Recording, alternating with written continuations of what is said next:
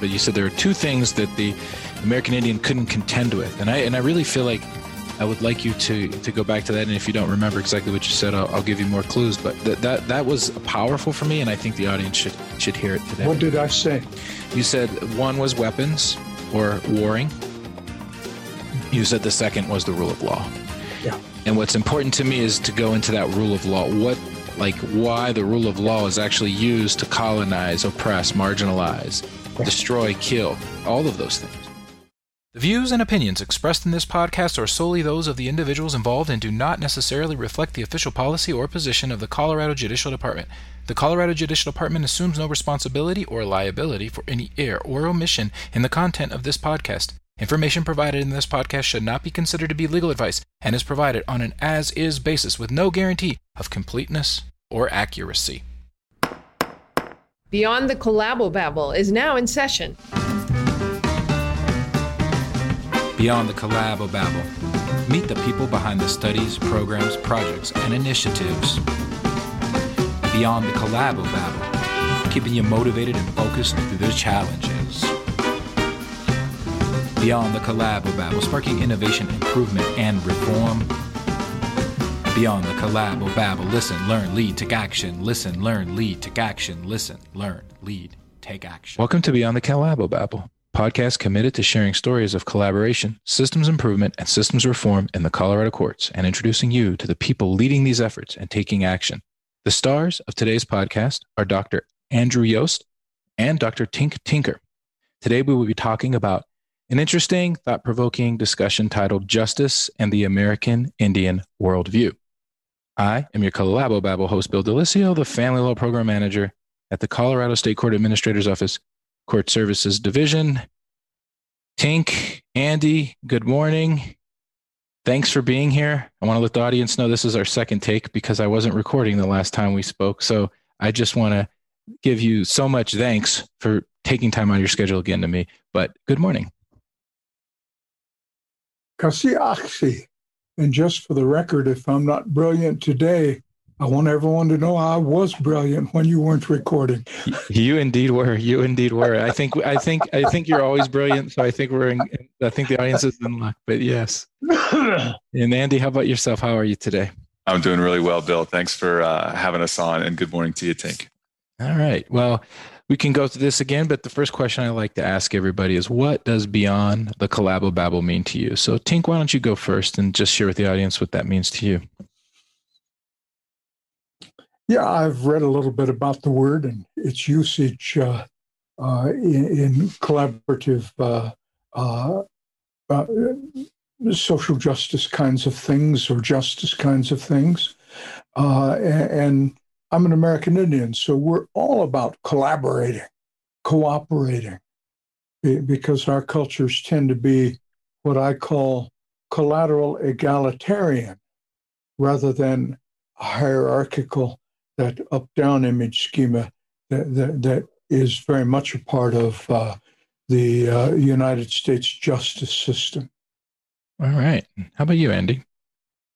So I'm still uh, honestly sort of figuring out for myself what the concept means. Um, but I'll tell you this: working on the, uh, you know, I'm, I come from a what Dr. Tinker would call, and I think is accurate, a Euro-Christian background, right? So um, I'm non-native. I'm a white guy from Southern Ohio, um, and so my work is within the child welfare system is is very much emphasizes this idea of systems collaborating together um, but when the rubber meets the road, the question of what that actually means is a very live question. You know, when is a collaboration appropriate? What does that look like when it happens? Um, when is it inappropriate? When is it actually the the more just thing to do to actually get out of people's faces and not ask them to work with you?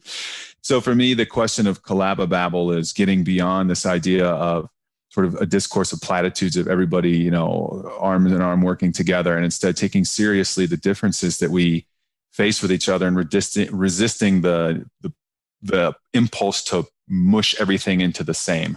Okay. Um, Tink, would you just share with the audience? You already let them know you're native, but tell tell them about your role and your journey to doing the work that you do, and just sort of frame in who you are for today's audience, so the listeners. Blinde Wajaju. I'm a citizen of the Osage Nation and uh, a member of the Eagle Clan, um, and always speak out of uh, out of that rootedness in the world. Uh, our reservation is in today northeastern Oklahoma, but but we got northeastern Oklahoma in, in trade for all of what is today Missouri, a good chunk of Kansas, and a good chunk of Arkansas. So it wasn't a very good trade. mm. uh, and I've spent the last 35 years uh, teaching at, at Iliff School of Theology, sharing a campus with the University of Denver, uh, doing a variety of things that come under the aegis of American Indian Studies, uh, teaching Indian worldview, Indian cultures, uh, justice issues, uh, covering a whole waterfront because uh, Indian Studies has to be uh, fluent in a variety of discourses, including legal discourse. So th- that's what I've been doing. I'm also active with the American Indian Movement of Colorado and ran a community uh, organization called Four Winds American Indian Council, pro bono, uh, for 25 years while I was at Iliff. Uh, and Four Winds is still very much a going concern, but with younger leadership today. All right, thanks, Tink. And and Andy, how about yourself? Uh, tell us about your journey um, to this conversation today, and sort of what you want the audience to know about your background. Yeah, you bet. Thanks. So I've already mentioned um, that I'm a Cincinnati boy, born and bred Southern Ohio. So that's an important part of my uh, yeah, that's right. that's an important part of my story for sure. Um, but in terms of kind of the deeper, more, I don't know what you would call it, existential aspects of my story, I would just sort of summarize it like this. Um, you know, I grew up in a in a home where service to other people was deeply emphasized. My dad was um, uh, EMT, a police officer. He served in the army for a while. My mom was a career ER nurse. So definitely blue collar folks, but with a strong emphasis toward taking care of other people, not just our immediate family, but in our community. So I grew up, whether whether I chose it for myself or not, I grew up uh, in an environment where service to others really mattered. But I also have always had this deep interest in philosophy uh, and the study of religion and the study of uh, other worldview views. Excuse me. Um, and so, as I developed professionally as a lawyer and as a philosopher and thinker, I started to try to develop a sensitivity to the limits of service and also the possibilities of service to other people. Um, and so, for me, as an attorney and as a philosopher, I have a PhD in the study of religion as well um, as a JD. So, for me, the the story of my journey is a story of trying to f- bring the wisdom from my legal education and my philosophical education to bear on the work that I do in dependency law um, particularly around court reform efforts on the state side. So I do a lot of work with the Indian Child Welfare Act and with indigenous communities in particular. And one of the things, one of the big takeaways that well, I'm sure we'll talk a lot about today for me is um, recognizing the inherent problems in the Western judicial system. And as a participant in that system, having been trained in that system, recognizing the limits of what I can do and at the same time leaving open for myself the question of whether or not I even can do anything. And this is something that Dr. Tinker and I have talked a lot about, and it's a live question for me whether or not you know um, a white lawyer from Southern Ohio actually can do much by way of uh, doing right by the indigenous folks. So hopefully we'll talk more about that today. Yeah, definitely. And and you and I were having a conversation over coffee a few months back, and you shared this story with me. You told me about Tink and that he's your mentor and you and you said like the word justice the, it, the concept is not the same in the Indian worldview and it blew my mind. This was something that never really crossed my mind. Now over the past year we've been talking a lot about uh, justice and I you know I started questioning is there a shared definition of justice? And, and when I talked to you I was like there absolutely can't be a shared view of justice. It's it, it means a lot of things to different people but we use it a lot right Andy? You and I know each other through our work with dependency and neglect court reform. Absolutely. And, and, and, and we talk about criminal justice reform family justice reform access to justice social justice tribal justice right? We this word is thrown around all over the place. And so just a little bit like what are you hoping to impart on this audience today? And then I'll and then I'll talk with Tink a little bit about setting it up and giving us sort of his worldview or the Indian worldview from his perspective on on really what does justice mean or doesn't mean. Yeah, well, so Western philosophy is there's a rich, rich tradition in Western philosophy around this question of justice. I mean, it goes all the way back to Plato's Republic, where the central question in that work is what is justice? And without going into the nitty gritty details, uh, essentially Plato's answer is fulfilling your role. And what but what that means is obviously there's a, there's a lot built into what that actually means for Plato. But we've inherited um, this. Our currently we've inherited this the Western tradition of the question of justice, and it's caught up in in the contemporary context. It's caught up in a relationship between, uh, at least in the Western Euro-Christian model, the question of justice is caught up in a relationship between a state and an individual and an individual individual's rights or duties in relationship to other individuals. So justice is a lot about teasing out um, the dynamics of that relationship. And so we have, you know, ideas like fairness uh, and equity or equality or punishment and discipline. I mean, these are all super loaded terms, but that's the vocabulary of justice on the Euro Christian model. And to Dr. Tinker's point, it is uh, metaphorically a, a model that works on an up down sort of schema, right? Our obligations run up the chain to the state, and the chain, the state's obligations run down the chain to us, which I'm sure we'll hear when Dr. Tinker talks more about the uh, American Indian worldview is is strikingly different. So for me, um, just to sort of summarize or this comment here, um, one of the primary calls of Western trained lawyers that are working with indigenous folks in the US is to develop a heightened sensitivity to the fundamental difference between the way we think about adjudicating conflict within our communities and the way indigenous folks conceptualize it and and and live it out. So i would submit and i'm i'm sure dr tinker will have comments about this as well. I would submit that the term justice probably is inappropriate when we're talking about what's going on in indigenous communities. And we need to be careful not to import that concept into our work with them. All right. So Tink, uh, I'm gonna I'm gonna ask you to kind of frame your your from your viewpoint, and um, I sent you a chart. I sent you and Andy a chart in, a, in a, an outline.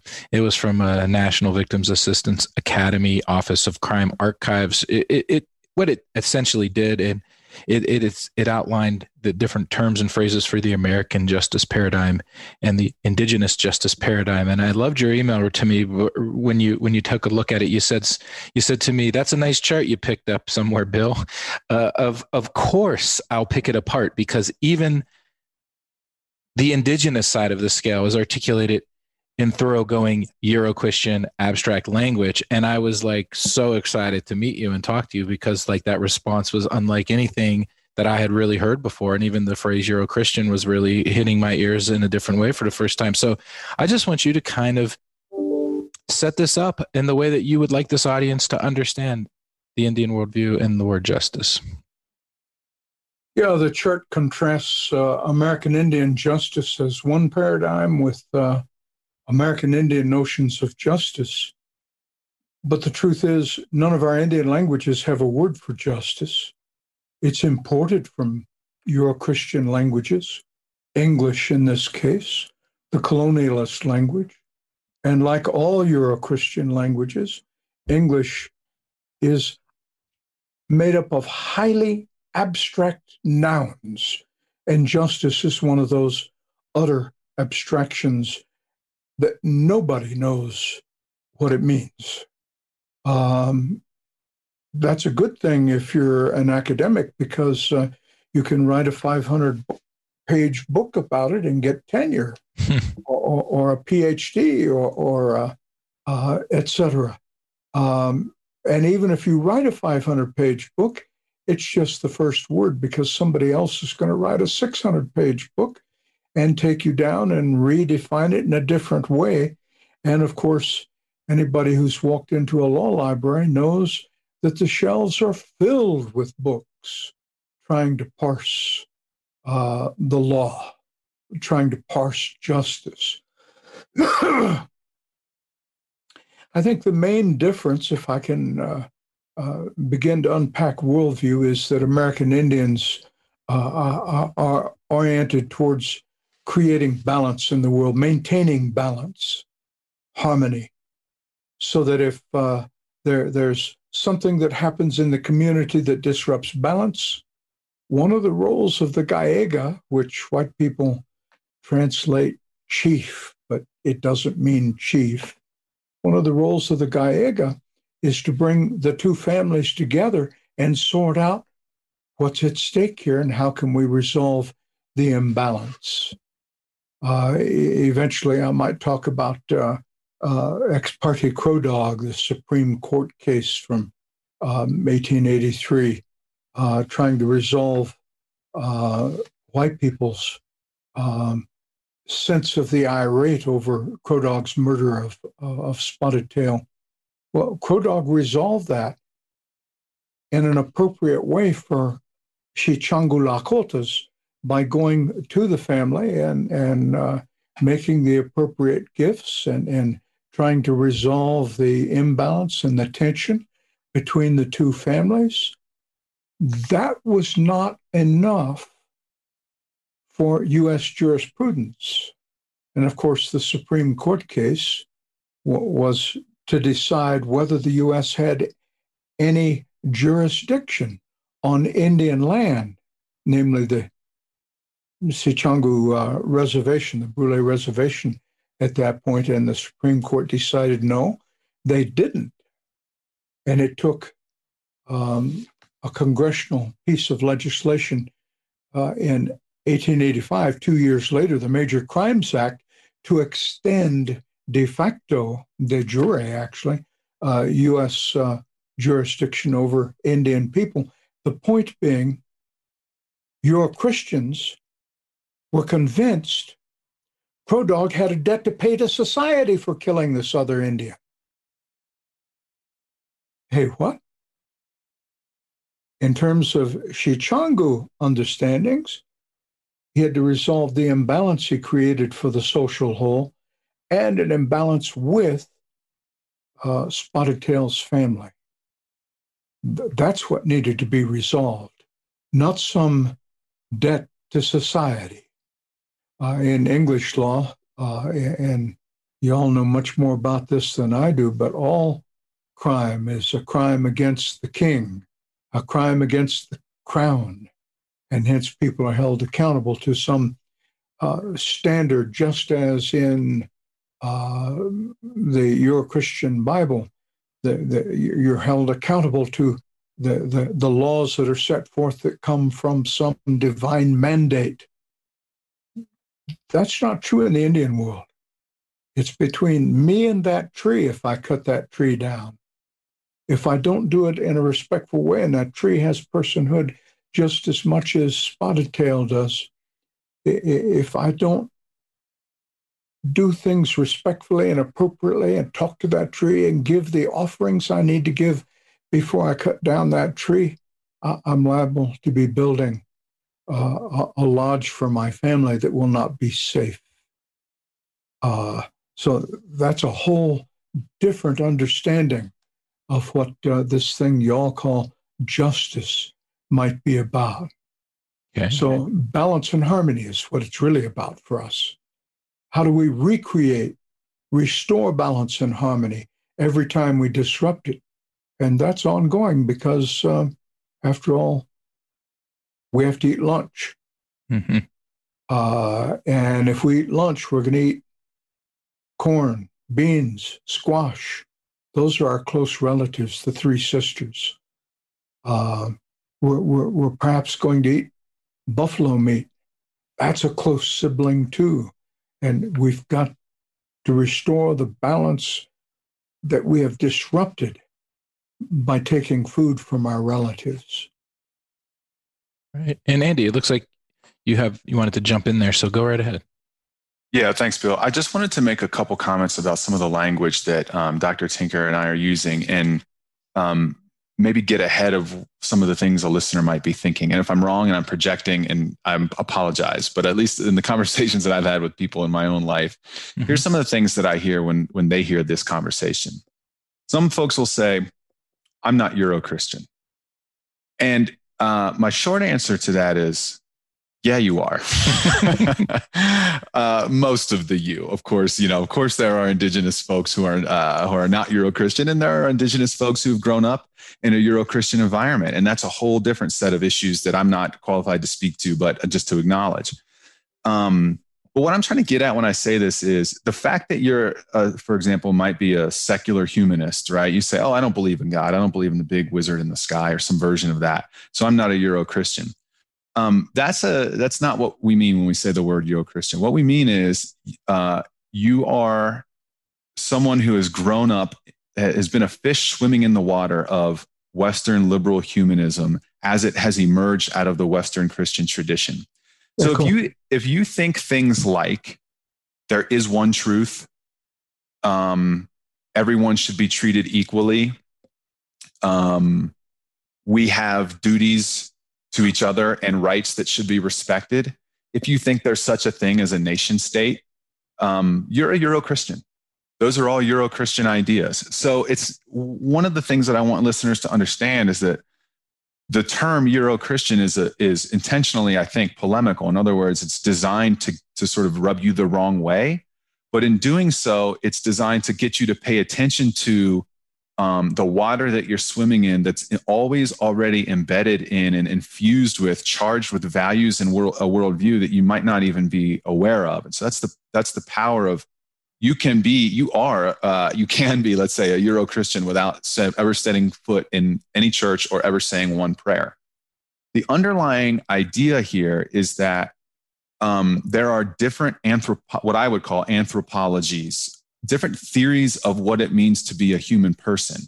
In fact, the very question of what it means to be a human person as distinguishable from other forms of life is itself a Western philosophical concept. But I'm using this word anthropology loosely, no, recognizing that there are limits to it, just to highlight the, uh, say, maybe in a different way or in a, from a Western philosophical way, something similar to what Dr. Tinker just said, which is this. If someone were to ask me, Andy, as a Western lawyer working with Indigenous folks, what do you think you can even do? Can you actually do anything, or is the sort of well always already tainted for me? And I think at the very least, what I can say is I can I can respect Indian difference. And what that means is not assuming that when I work with Indigenous folks and within Indigenous communities, not assuming down to the very fundamental level of what it means to be a human person, that we're saying the same thing.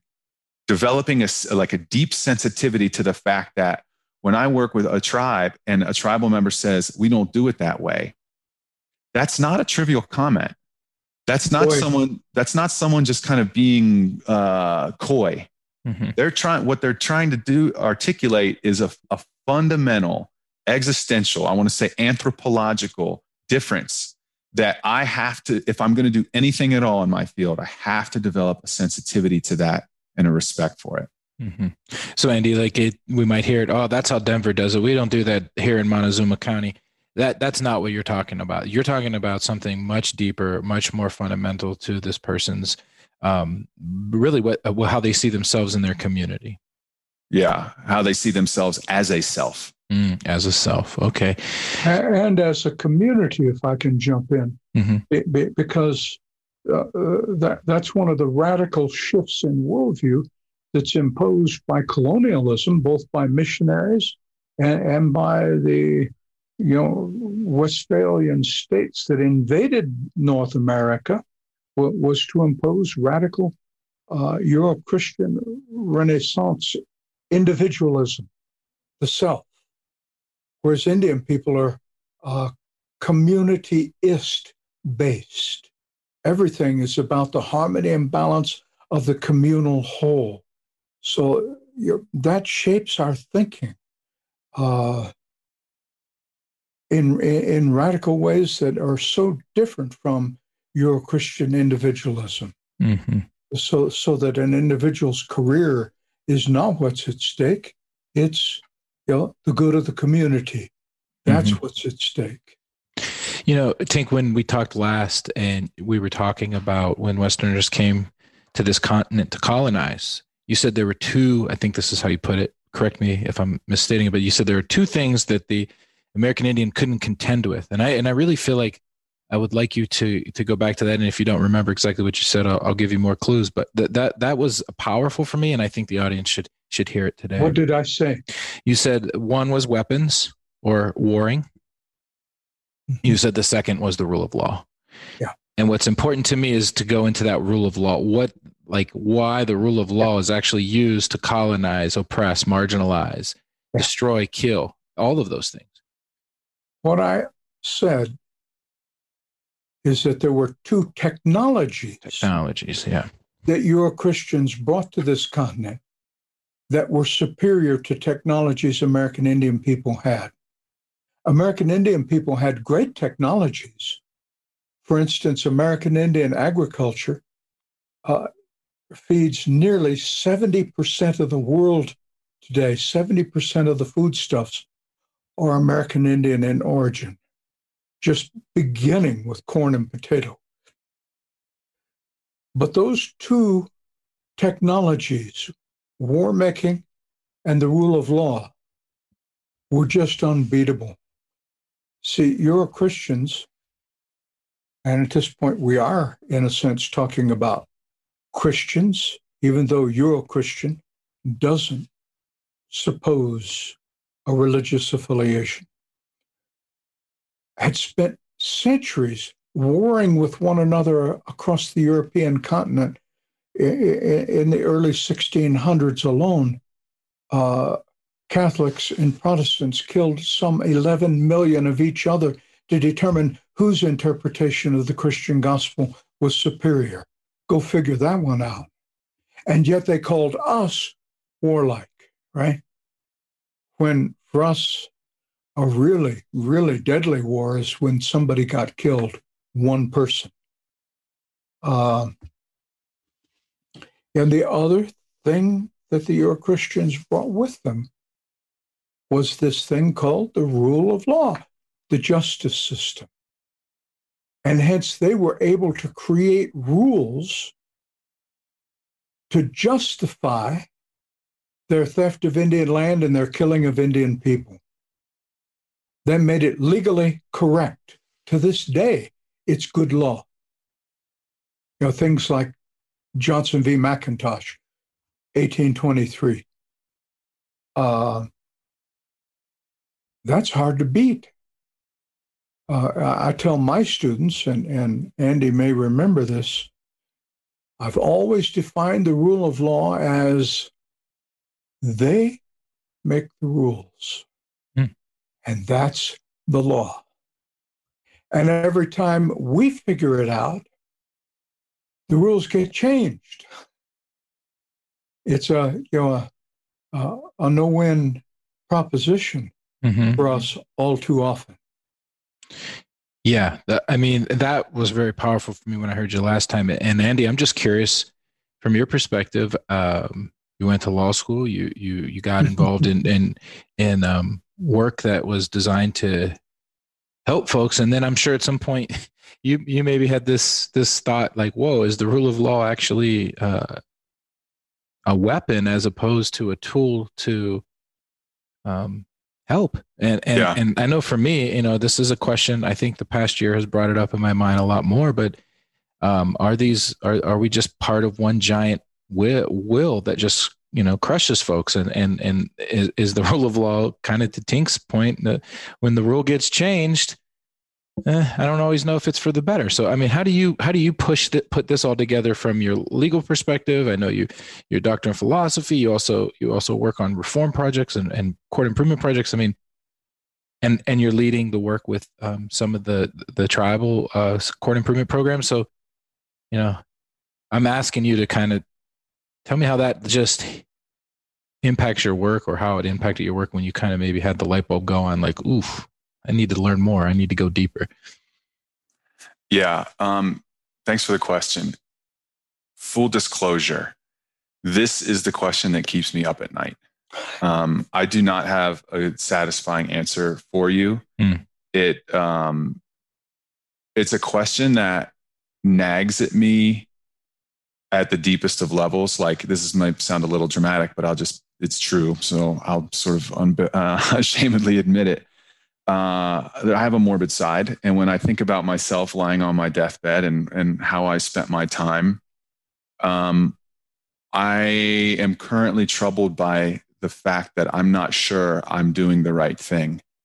Um, by indigenous folks through my practice of law. So I just want to admit that up mm-hmm. front. It's mm-hmm. a very open question for me, not only professionally, but in terms of like at the deepest level of life's meaning. So mm-hmm. with that sort of heavy shadow hanging over everything I'm about to say. Well, hey, I just want to say I appreciate that because I think even considering the question shows that you've you've moved to a new level of thought, right? I mean, and that's what it's going to take. So I'm not saying that's the end of it, but yeah. thank you for that because I think some of us need to question some of our uh, long-standing assumptions and maybe even wondering why we believe some of the things we believe because we've just taken it for granted. It's in the water, like you said. The water is around us. The one fish says to the other fish, "Where'd all this water come from?" And what is the saying? The other fish says, "What water? What are you talking about?" Like you don't even know it until you really exactly. start to think about it. So I appreciate you admitting that because that's the first step. Uh, admitting but, you have a problem, right? let me respond to that too, Bill. Um, yes, some of those things are just what people automatically think, unreflected, without giving it a second thought. Uh, cognitive linguists talk about that. Most of the sentence we speak are not thought out in terms of the root metaphors that generate the target metaphors that we speak. Um, at the same time, I've assured Andy before, and I'm going to do it again now in, in this podcast.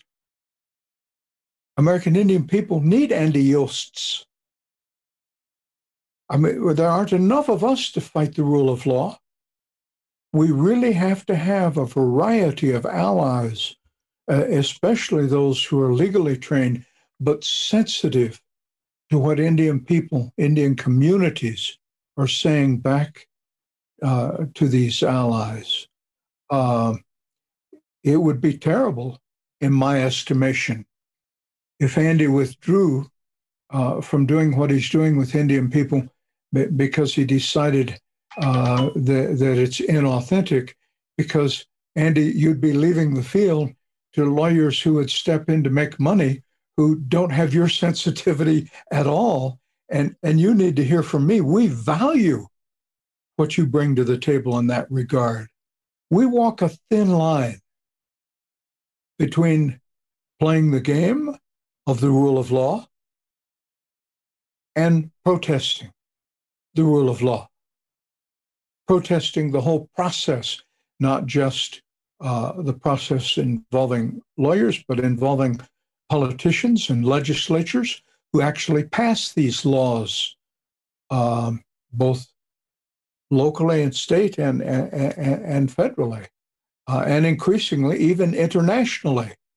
You know, we could argue about the UN um, uh, document on, a convention on, on the crime and punishment of genocide. I'm not happy with that document at all, uh, e- even though Indians should be happy with it. But but it is still more the rule of law, and it still gets used uh, in bizarre ways by international lawyers to excuse colonialism, a historical genocide, by by claiming it doesn't fit the bill uh, of the legal. You know, the Jesuitical interpretation of the document, it doesn't fit. Mm-hmm. Well, well, maybe you need to open up your understanding of the document a little bit more and understand behind the document what people like the uh, progenitor of the word, Raphael Lemkin, meant by genocide when he created the term uh, in the earlier in the 1840s, uh, 1940s. Hmm. Well, thank thank well, Andy. Um, where do you want to where do you want to finish that? And and thank you, Tink, I, for I agree. If Andy left the field, we'd we'd be missing a, a really big a big champion. Absolutely, absolutely. Well, I um, I am actually it's uh, this is a podcast so it's like hard to you know we're looking at each other now but yeah yeah people aren't looking at us and i'm just i'm having a, a strong emotional reaction i think to this conversation and uh, i'm deeply moved by um, what dr tinker just said and by the force of the question that you asked bill so let me try to just give you in the audience maybe a slightly more um, like day to day answer of what what it kind of looks like for me as I'm bumbling around on the day to day as a Western trained lawyer trying to live in this space. Mm-hmm. Um, so the first thing, just Dr. Tinker just said, you know, walking this thin line, uh, or there is a thin line, walking a, a line. For me, uh, that's very that's very descriptive of the way it feels to be a lawyer in this space. Um, I feel like there are a lot of traps out there that seem to be well-intentioned traps from on the western uh, hmm. sort of state side that I think lawyers that want to engage in the work that um, I'm engaging in have to really, really be aware of. So let me give you some examples. I'll give you four examples. The first one is um, distinguishing between American Indian law, sort of like federal law, uh, Western federal law, and and what tribes, how tribes want to um, manage, constitute, aggregate, govern themselves, whatever. I mean, all of those are Western loaded terms, but the formation of a tribe and its people and whatever t- shape it decides to take. So on, I'm speaking now to like sort of federal Indian law ideas. We lawyers that are working with indigenous communities, Western trained lawyers working with indigenous folks and indigenous communities, we have to be very careful about what we count as a victory and sort of the, the darker underside of those victories. Let me give you an example. The recent McGirt case that just came down from the Supreme oh, Court oh, seems like on its face a major victory. And in some ways it is. I mean, I think that there's a sort of a sophisticated analysis here a major victory for um, American Indian, and I'm using scare quotes right now, rights uh, or the rights of tribes. There are a number of issues that were that were addressed in that case, but one of them was who has the power to disestablish a reservation? Is it the judiciary, uh, sort of as a common law practice, which there's historically has been this expansive scope uh, that the judiciary has this really broad and uh, it's a broad net, uh, this multi-factor analysis that takes into a bunch of context um, to determine whether or not a tribe has disestablished itself. Well, the McGirt case came down recently and said the only way in which a reservation can be disestablished is if by act of Congress. So it, it narrowed that the power, the judiciary's power significantly. Well, on the one hand, that sounds like a great victory, right? Where we've limited the, the power of the, the government to impose its will on tribes, on indigenous folks. But the other side of that is Congress still has the power to disestablish reservations. That's not that's not the full um that's not the full I don't even know what the word is for it. Um that's not fully recognizing and, and even recognition is difficult, but that's not fully um, taking into consideration or making real in a lived way Indian difference and Indian uh, identity, right? So the fact that we pointed out who in the Western Jewish judicial uh, justice system has the power to disestablish Indian reservations is not necessarily a step in the right direction, if you get my drift. And mm-hmm. I, I, don't think it is uh, fundamentally, but you see my point. That's mm-hmm. one example. I'll make the other ones quite uh, a little briefer. Another one we've already talked about is this idea of justice, right? Throwing the word uh, justice around as so everyone has a common definition of it and not appreciating the um, deep, subtle, and nuanced differences in the way that communities uh, adjudicate conflict within their, their groups. So, uh, another tricky word is the word tribe, right? The word tribe is a super loaded word. Um, oh, Im- implicitly, it's it a tribe is not a state. And if you're not a state, then you don't have power, right? So there's this whole power dynamic built into the vocabulary of, of, when we say the word tribal justice, we think we're saying something really powerful and progressive, but it's actually super loaded term. Um, a third example, and this happens all the time in my field, is research, social science in research, right? We always want to like study Indian tribes. We want to study their practice. We want to study the people. And we sometimes do this. I have done it in a well meaning fashion. Like, let's go see what you're doing, Indian folks, and see if other people can learn from it. There's a long and ugly history of Western anthropologists and sociologists uh, studying Indian folks because study produces knowledge and knowledge is mastery. And so there's this whole power dynamic built into the idea of conducting research on or ostensibly with indigenous folks. So if you're working in my field on, on court reform system or court reform efforts, you need to be careful about who you're studying and how you're studying and what it means to study. Mm-hmm. My fourth and final example um, is this idea of, and this really kind of goes to the heart of what one of the things that keeps me up at night is the idea of like working on tribal court systems. Um, hopefully, now having heard what I said, you already see how problematic that term is, right? A mm. system is a Western idea, a tribe is a Western idea, a court is a Western idea. And so it, it, it, you can create in your, if you're me, and this is actually how it's played out, you can create a deep neurosis in your, in your own mind that at times can be paralyzing and yet I always hear kind of the echo of Dr. Tinker's call to me mm-hmm. um, to not leave, to not bail. Mm-hmm. So that those four things, the, the, example of the McGirt case, recognizing the limits of, of the, what the law can and can't do, the uses of terms like justice and tribe, the practice of research and study, and then paying attention to these sort of fundamental, the fundamental differences, the metaphysical differences in the way we think about the world, um, and in recognizing that even good faith attempts can be dangerous. Mm-hmm. And it sounds like rooted in colonization and and genocide and racism. And so, as a Western trained lawyer, I mean, talk talk about the the practice of decolonization and decolon. Can't pronounce it. Decolon. Yeah, decoloniality. Yeah, yeah, decoloniality. Yeah. Yeah. So I'll be brief because I know uh, Dr. Tinker has a lot more um, to say about this than I do. So, just in terms of terms, decolonization is a term that comes out of um, really kind of 20th century uh, post colonial thought. I mean, even the word post colonial is a little problematic because colonialism, by the way, is still happening. But, yeah. Like, yeah. Um, so, decolonization was sort of this early to mid 20th century political movement of like literally getting colonizing countries out of other countries. So North Africa, obviously East Africa, the Caribbean, uh, I mean, all over the place, right? Western, there was the age of the age of empire, the age of exploration, which by the way was the age of colonization. Mm-hmm. So just on a, as a technical matter, decolonization literally means like getting the colony out of the land that it was embedded in. Mm. Um, and then and there's you know that that activity is still going on today as a political activity.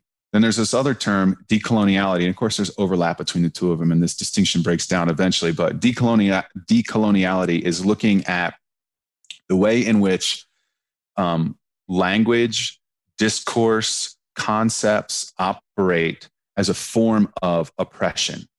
So that's exactly what we're talking about in this conversation is heightening our attention to the practice of decoloniality, which is to identify the sort of colonial matrix of power, the language that it uses to uh, exercise its influence on the world, and to actively call that out and refrain from engaging in it when when possible. Mm-hmm. So that's sort of the I just by way of terms, I want to throw that out.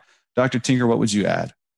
Well, I I uh, disavow Mignolo's use of decoloniality. I find that to be another Euro Christian abstraction, and I don't know what it means exactly, even though I like a lot of the things he talks about in his books and, and the uh, Mignolo and Walsh book uh, uh, most recently. I'm still in that process of decolonizing. And I'm one of those who refuses to concede decolonizing to what happened in those states, uh, now states, after World War II, who won their flag freedom. States like India, Ghana, eventually Kenya, uh, and, and, other states around the world, but particularly uh, in Africa. I'm much more concerned with what colonization has done to American Indians on this continent in terms of colonizing our minds and the need now to uncolonize, decolonize our thinking because we've been sucked into thinking that justice is a real concept that we need to pay attention to and give some Indian interpretation of. The God is a real concept that we need to invent words in our languages to frame that Euro Christian notion of God. Uh, that, that those are just the big ones, but it, come, it, it runs through all of everyday life so that when I'm at Four Winds talking to Indians and talking about decolonizing their minds, and because it's never a lecture, we're always in conversation with one another. They'll stop me in mid sentence and say, But Tink, that last phrase you used, isn't that colonialism? And I, yeah, I hadn't thought that through, but you're right. I might have to change that word. The, the, the most recent part of my decolonizing of my mind is that I've had to weed out viciously weed out the use of the word it because we don't have that word in Osage. We don't have words like thing or object that can be commodified or thingified, to use Aimé Césaire's word. In fact, the things most the people the the the the, the, people most Euro Christians would call its or for Indians people. Outside my window, there's a maple tree. That's a person. There are rabbits on the green belt in front of my townhome. Those are persons. There are two hawks that live in our neighborhood, and they've just come back uh, after their their their their winter uh, flight south, and they help thin the rabbits off the green belt because that's their lunch. Those are persons. All these are people. And I wrote an essay now 20 years ago titled The Consciousness of Rocks in which I argued rocks too are people. So i am trying to weed out the use of it completely and find other ways of, of, of articulating even my English. And that's decolonizing work. In my case, it's self decolonizing. So if I could say something that might be a little bit obvious, but I think it's worth saying, um, that's not my work. that the the project of sure of Tink um, decolonizing himself and his own and his language and and that work, it's really important. And I think it's obvious, but again, we're saying that non-indigenous folks recognize the limits of their own work. Hmm. So when I sort of conceptually think about working with Tink, in some ways I think about Tink is able to, to face two directions at the same time. He faces both toward his own indigenous community um, and speaks to it. And he also faces toward my world and speaks to it, both as a philosopher and as a lawyer. But for me, I'm, I'm facing toward my own world and speaking to my own world, if that makes sense. And so for me, the act, the project of decolonization and decoloniality on the Mignolo Register, which is, is a scholar that Dr. Tink and I that, uh, coined this phrase, decoloniality. For me, the value in a term like that is the ability to call it out to a Western audience and, uh, and sort of give them an intellectual concept that I've recognized and that that cuts both ways to name this activity that's ongoing, mm-hmm. recognizing its limits. So for me, I want to just, um, I want to, if you don't mind, I want to throw out a few ideas. I'm like, this is for me is a live, an unscripted conversation. Mm-hmm. I'm, yeah. I'm asking this question, what you all think about this. when I think about myself in this weird position of, of trying to do right by indigenous tribes and folks um, as a Western trained lawyer, leaving open the possibility that it is impossible. Um, I can think of at least sort of four spaces where I try to at least do something meaningful with my time as a lawyer. Um, someone's paying me, so hopefully they're you know they're getting some value out of what I'm saying or doing. The first one is the Indian Child Welfare Act. So the Indian Child Welfare Act is oh, that's sort of my specialty um, in the law. It's the, where I spend most of my headspace as a lawyer. The Indian Child Welfare Act, long story short, is a 1978 federal statute that essentially makes it um, puts a, a, heavy burden on states to keep Indian children who are removed from care, uh, the care of their families, connected to their tribes. It's a shorthand. It does a lot of things, but that's a shorthand way of sort of describing what it does. So part of what I can do is fight as hard as I can in my space to keep Indian kids with their families and tribes. And in the Indian Child Welfare Act is one mechanism within my space that I try to leverage in order to do that. Um, so that's and I, you know I literally fly around the country and I work with different courts to help them make sure that they're applying the statute the right mm-hmm. way, um, and teach them how to apply it and what it actually what the black letter law is, and also why it's important, which is all of the things that we've been talking about. A second way in which I try to engage in a way, in a productive way, Indigenous folks is with these kind of like hybrid institutions that are federally funded but run and populated by uh, American Indians. So, for example, the the Capacity Building Center for Tribes. So, I work for one of three big federal centers a center for state, a center for courts, and a center for tribes. And our broadly speaking, our mission is to make child welfare court systems and, and state systems better.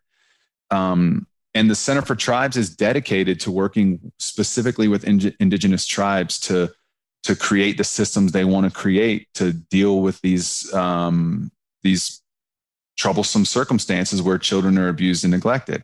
So I try to like when I can work with those folks in a thoughtful way, um, and bring to bear my skills as a as an attorney to do that work. A third example is the Tribal Court Improvement Program, which Bill you've already mentioned. So seven there's seven tribes that get federal funding to like essentially the invitation is, you know, what do you what do you want to build here? What's the what is the thing you want to build um, to manage what happens when a kid get, is abused or neglected? And obviously, that even figuring out those terms is important. So in some cases, um, the the invitation is really broad from the Fed, and and there's only seven tribes that there's only seven of those grants. There's way more, uh, mm-hmm. hundreds more tribes than there are in the U.S. So mm-hmm. it's important to realize kind of the limits of that, um, and and uh, through my partnerships with these uh, tribal court folks, some of whom are non-native that run the TCIP programs, some of whom are. We try to just where where they are interested in the invitation, work with them to build whatever they want to build, essentially. Mm-hmm. Um, an, a last example is that, and it's new. It's actually it's new as in like the last month. Um, the Missing and Murdered Native American uh, project, which has come out of it's a network of federal organizations that are working together to really target um, missing and murdered Native Americans. There's a there's a lot of deeply troubling data and information about real folks being going missing and being murdered, um, Native Americans. So there's a there's a new focus under the new administration around that particular issue. They've put together a public health framework, which the state is using um, to try to address what happens when a or how to prevent missing and murdered Native Americans or Native Americans from going missing and murdered. So my point is like all of those, all of the examples I just gave have are flawed. Mm-hmm. They all have deep limits. Um, some of them I might, the jury's out for me. Some of them might end up actually being more dangerous than they are helpful, and I will, will cut bait. Mm-hmm. Um, but for me, if the question is, other than appreciating Indian difference, Andy, what can you do? These are the kinds of spaces that I am exploring and trying to find some possibility in. But at the end of the day, and this is sort of my last point, at the end of the day, I think the fundamental call for someone in my position is to recognize Indian difference in all of the de- deep ways that we've been talking about today. Mm. Thanks, Andy. Oh, way. I, I, I, the, la- the one of the last questions was three takeaways or one takeaway for taking action. I feel like Andy, you gave some takeaways there, but uh, I'm, I'm, not going to cut you short. But Tink, any takeaways for the audience of uh, Beyond the Collabo Battle? Uh, you can give three, you can give one, you can give as many as you want. To be quite honest with you, I'm here. I have more time, but I know we we have uh, scheduled an hour and we're running short. So I just want to let you know that. But take your time. I'm in no rush. Yeah, I guess uh, I would affirm everything Andy's saying because all of that's important. I mean, there, there are laws that we have to work with. The Indian Child Welfare Act was passed because Indian nations were losing our kids. In the mid 70s, it was estimated that half of the children were being removed for one reason or another all according to the law at the time, removed by social workers for perceived home life problems eh, eh, eh, you know that, that were affecting these children. If the children were placed with grandparents they're not with uh, birth parents and hence they were appropriate for being removed and then being adopted out um, to uh, usually white families. That's what the Indian Child Welfare Act was responding to and what it was trying to at least slow down so that Indian nations had first call on whether that child would be placed back within the community with relatives there uh, instead of being placed with complete foreigners uh, outside of the culture, outside of the nation. That was an important law.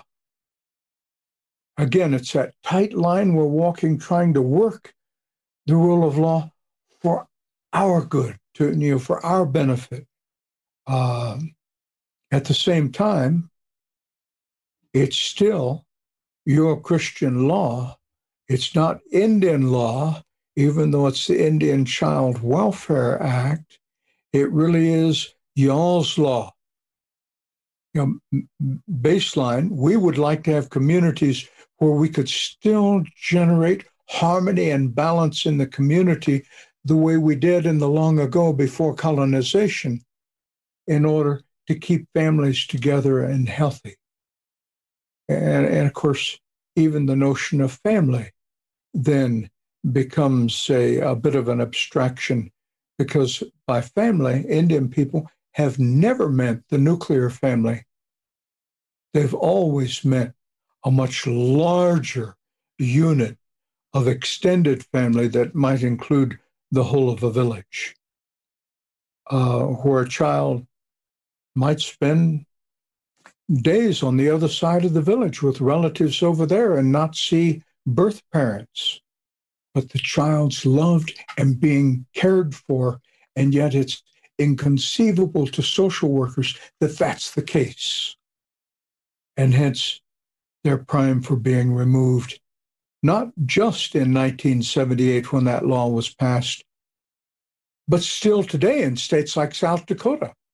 NPR had a program uh, on that uh, uh, about a decade ago showing how South Dakota was making money from federal grants in order to remove Indian kids from their homes.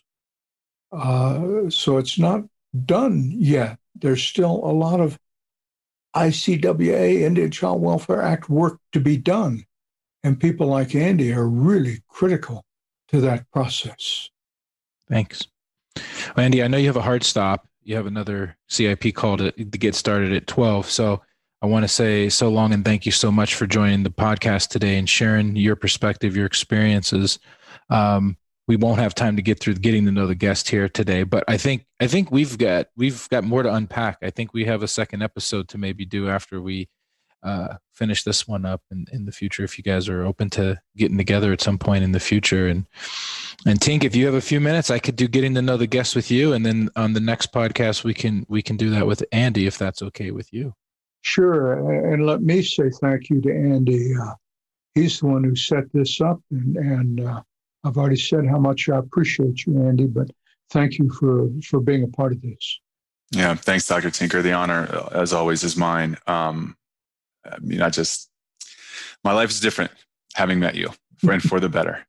Uh, and Bill, thanks for the opportunity. I'm always, you know, I'm always moved that you would want to hear what some Southern Ohio boy has to say. So thanks. Always, man. Always. You always have something really important to say and a point of view that I think is important to change in the culture. And I think that's sort of what we're trying to do a little bit at a time. But uh, thanks, thank you so much. And yeah, I think I think it's it's clear there's there's going to be some maybe even you guys will reflect after this some things you want to want to share with the audience again and, and I'm I'm totally open to it. This could even be a little series because there's so much to unpack and so important. But thank you and and good luck on the the noon call you have and um but yeah thanks uh thanks for for being so uh so so uh, available for this today.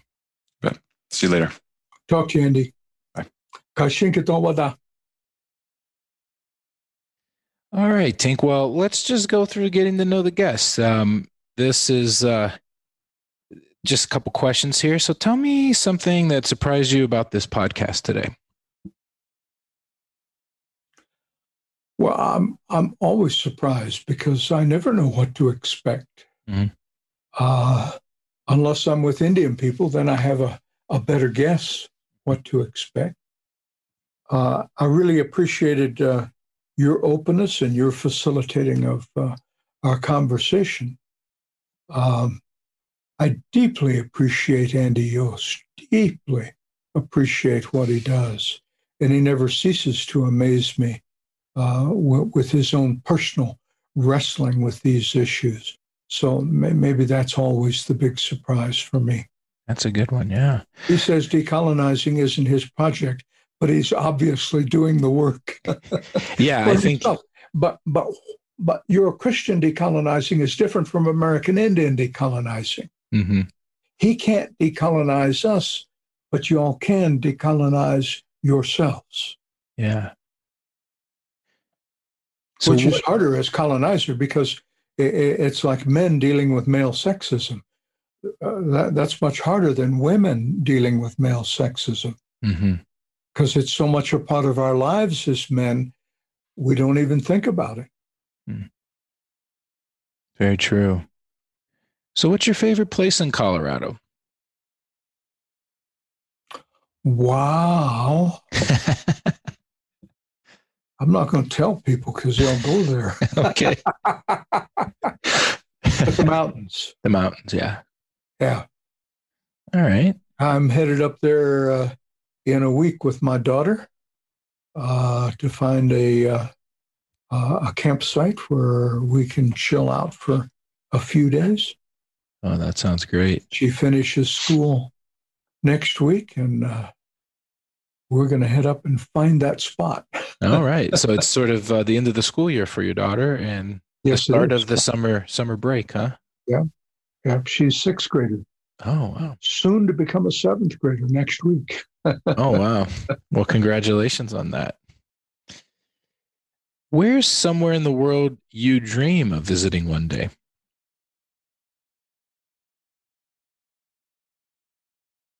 Oh, I don't know. There are all kinds of places I would enjoy visiting.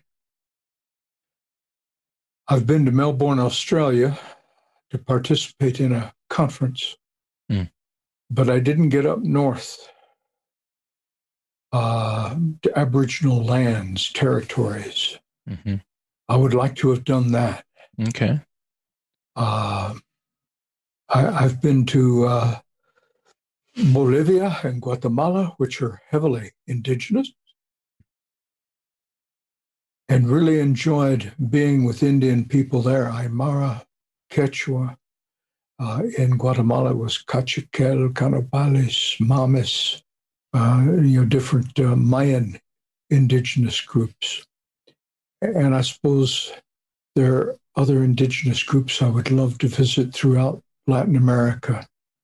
Uh, Indian nations mm-hmm. that are our close relatives that we just don't get a chance to see very often. Okay. What is your perfect meal? Uh, corn, squash, and beans. Hmm. with, uh, I I would say, uh, a little real meat added to it. Not not cow meat. That's not real, Okay. but but real meat. And uh, for some people, that's buffalo. Uh, Uh, my daughter is Buffalo Clan, so we do not eat buffalo in my home. okay. So uh, probably elk or deer meat. Okay. Uh, when I feed her that, she really likes it.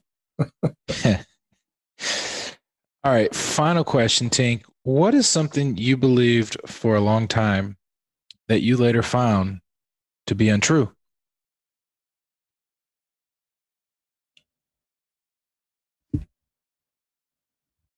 Well, that's a tough one, but but I, I would say that process of decolonizing my mind.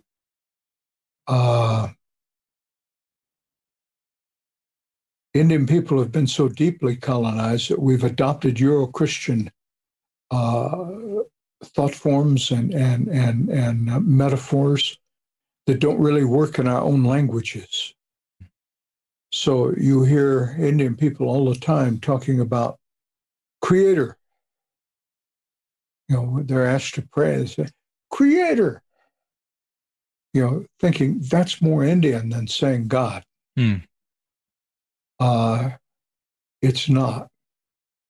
So I, I wrote an essay uh, at the invitation of my mentor, Vine Deloria Jr., a famous uh, Indian scholar and lawyer uh, taught at the law school uh, in Arizona, for instance, and and uh, I actually got the chance to co-teach a law school class at Boulder with on, on the freedom of religion uh, cases.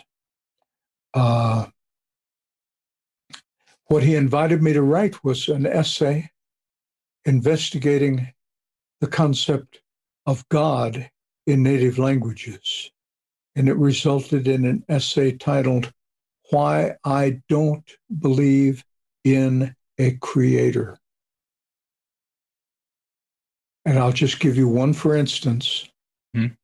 In the Seneca creation story, uh, my colleague at the University of Toledo, Barbara Alice Mann, argues uh, that there are four different creators in the Seneca creation story, her people two women and two men. And even in the Osage, I would pray, Creator, even though I knew it was wrong, because I was taught decades ago by my great uncle, Sylvester Tinker. You always start with Wakonda Monchita, Ski Wakonda Utseta. The Wakonda above and the Wakonda below, grandfather and grandmother, you have to have that pair in a reciprocal dualism. So I I had to go through that discovery process that I could not any longer believe in a creator, that is a high God, that is a hierarchy, Hmm. up down image schema with God up here and the people down here. Because we walk on the earth, that's our mother. Hmm. That's just as important as the sky. It's the sky and earth coming together that makes a whole and creates all of life. Yeah. Well, thank you for sharing that story. That was beautiful. And um, I just want to extend just how much thanks I have for you taking the time out to join the podcast and share your wisdom and um, helping us get a better understanding of maybe what justice is or is not and what the Indian worldview is. And um, it's just been such a pleasure to listen to you. Um, and uh, I hope we can do this again. I, I think If there's Andy's up for it, I'm up for it. Okay. For sure. yeah.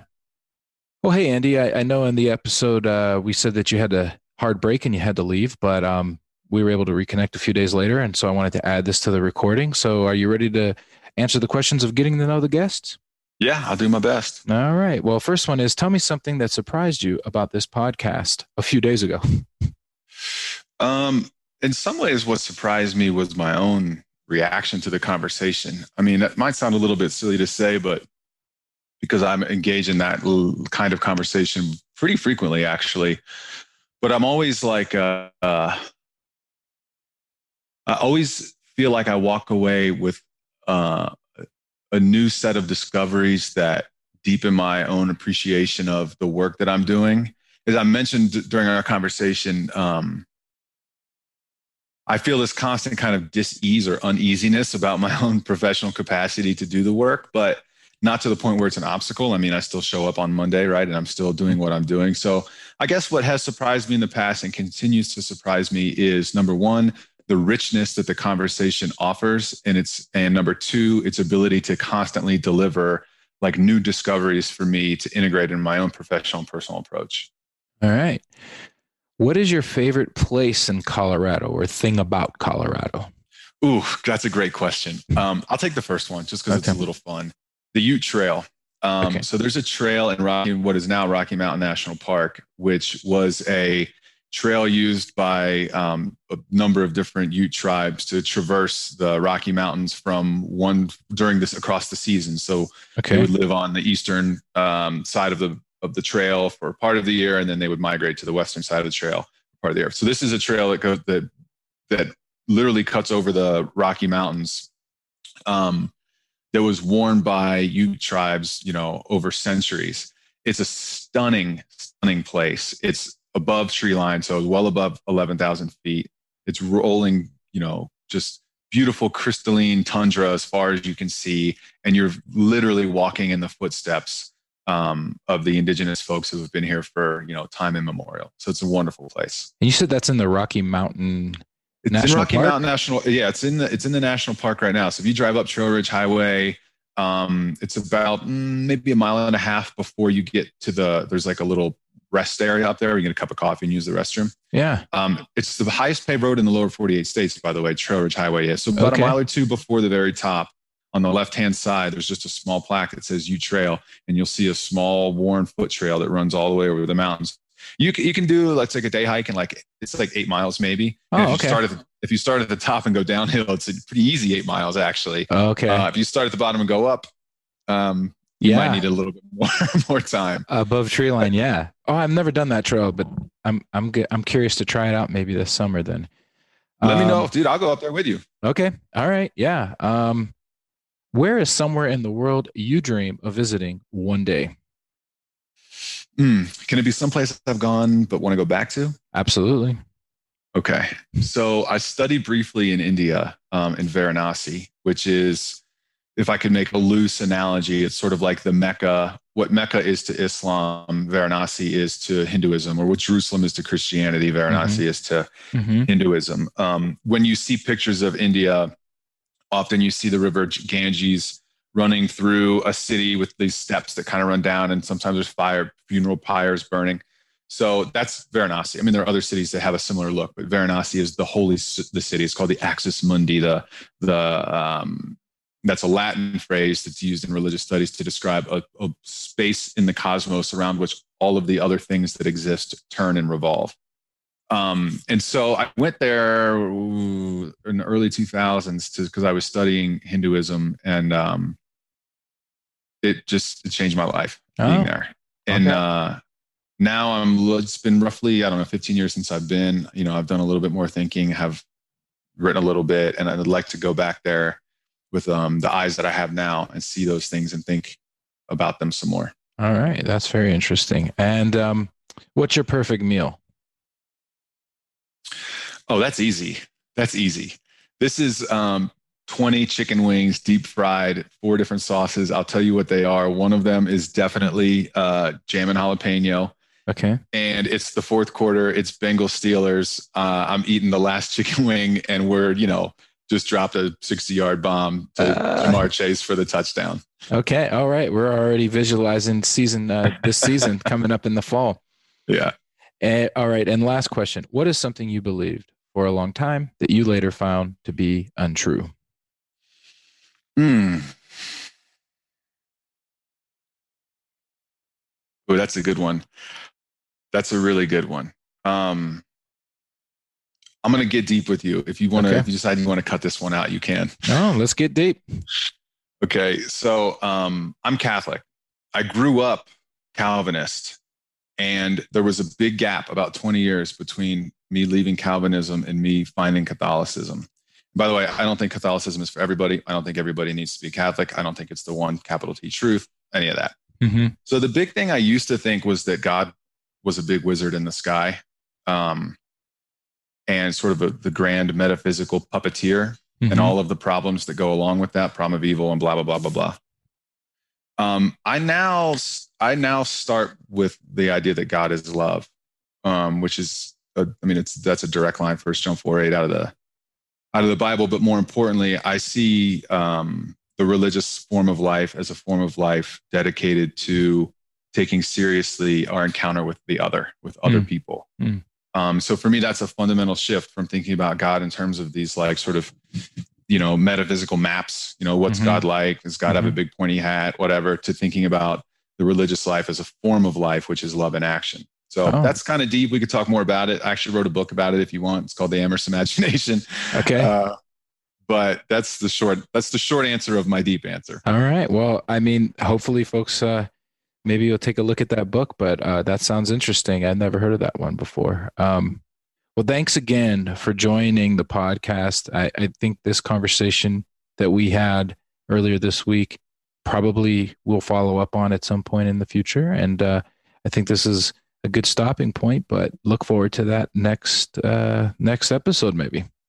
great thanks man and i look forward to uh, hiking the rockies with you Well, that's it for this episode of Beyond the Collabo Babble. Listen, learn, listen, lead, learn, take action. Listen, learn, listen, learn, take action. Listen, learn, listen, learn, take action.